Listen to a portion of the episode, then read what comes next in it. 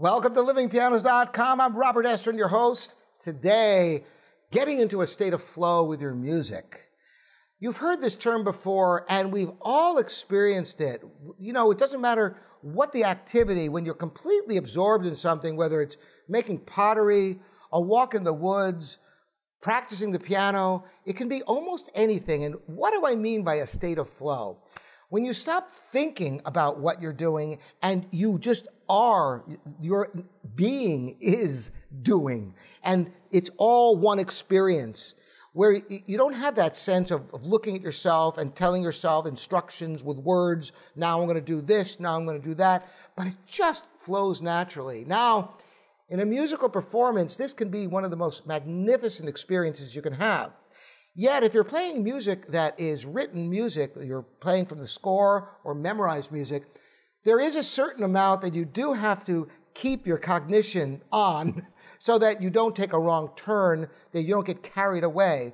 But at the same time, you can get to a point with a score, if you really are intimately familiar with it, where you are just absorbed in it completely and it comes out of you so naturally that it isn't even work anymore and time seems to disappear. Have you ever had that experience? In practicing, if you can get into that state in your practice, you're really doing well.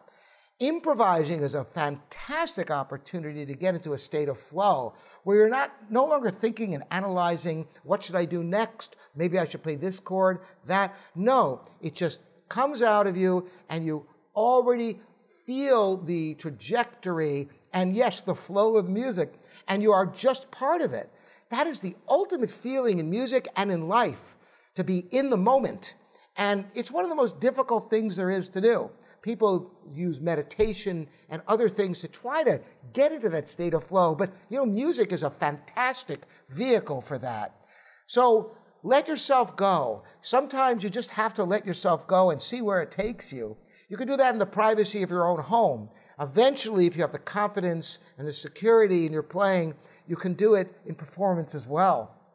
I hope this is enjoyable for you. Again, Robert Estrin at livingpianos.com, your online piano resource. You're welcome to subscribe here and on Patreon. Lots more videos for you coming. We'll see you next time.